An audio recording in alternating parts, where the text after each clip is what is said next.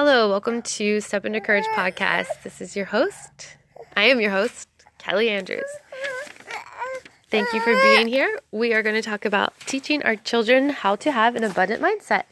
Or you might have heard the term a growth mindset, or plain and simple, how to teach your children to work for what they want.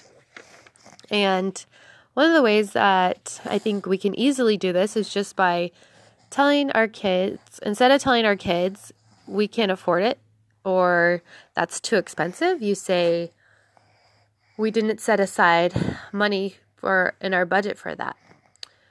And or we are choosing not to buy that. Because truth is when someone comes to your door and says, "Do you want to buy 10 oil changes for $500?" And you're like, sorry, I, I just can't afford it. I mean, you probably could. You probably just are choosing not to afford it. And and yeah, I think that's more empowering when we say, I'm choosing not to put my money into this or it makes it more of a choice whereas and I can't afford it just kind of means like there's no choice in the matter that you can't work for it, that you can't save for it. And I think it's I think it's a good way to show our kids that, yeah, you actually can get what you want in life and that things are available to you if you choose to um, put in the time and the work that it might take to get there.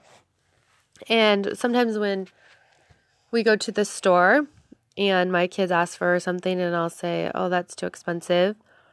Um you know, that's teaching them that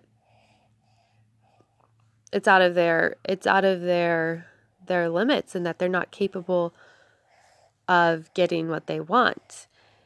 And sometimes I will turn it back on them and say, "Did you bring your money?" And that kind of puts it on them as opposed to me and gets them thinking, "Oh, I don't have any money. Oh, maybe I should start saving some money." My kids tend to spend money right when they get it unfortunately, but you know, they have to start somewhere.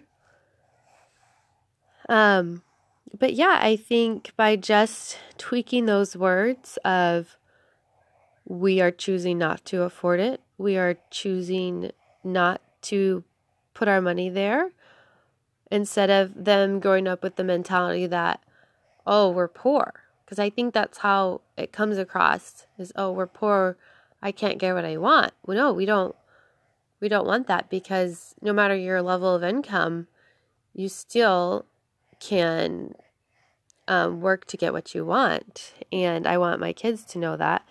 And I want them to know that they have that capacity within them to grow and to grow money and to make as much money as they so desire, even as kids. And the other thing that I think is difficult at times is the birthdays. because my kids are watching television and they're like, Mom, I want this uh, lip gloss or whatever from something that they saw on TV. And they're just like, I was like, okay, well, you can save and you can work and save and get that. And they're like, oh no, I'm just going to wait till my birthday. it's like, oh, great. So yeah, I mean, they're kind of smart in that sense, right?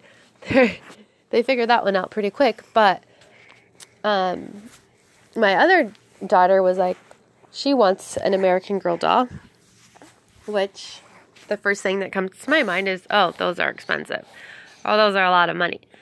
So I th- I'm not sure how much exactly they are, but I think they're roughly around uh, $100. And so I told her, hey, if you want that American Girl doll for your birthday, you can work up and you can save $50 and I will pay the other $50.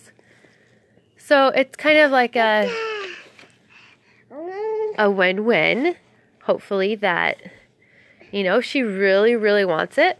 She knows that she can have it and she can get it. And I didn't throw back the cop out answer. Oh, it's too expensive or oh, I can't afford that. And it's because truth is, you know, if I really wanted to afford it, I could come up with the money to afford that $100 um, All American Girl doll.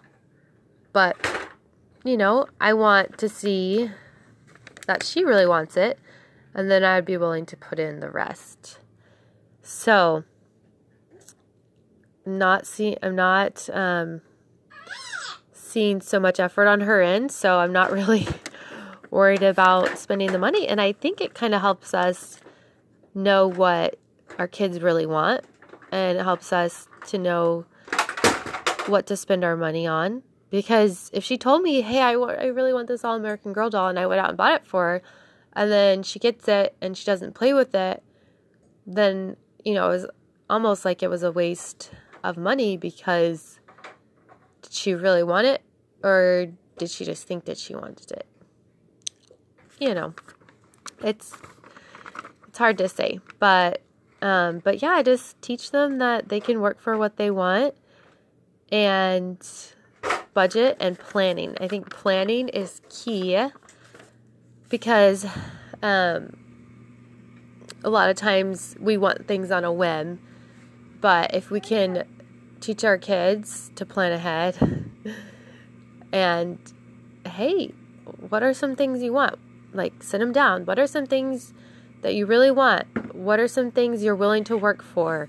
Okay, where, how can we come up with this money? What jobs are you going to do and how often are you going to do them to come up with what you want instead of just randomly going to the store and they see something that grabs their attention, you know? I think, and I think as adults, we can do that instead of just randomly going to the store and just grabbing whatever catches our eye. Like, we intentionally sit down and say, What things do I really need? What things do I really want? And what things am I really wanting to work for? And I think it can be empowering to know that we can get what we want. And then when we do know what we want, we won't get as easily sidetracked by the $3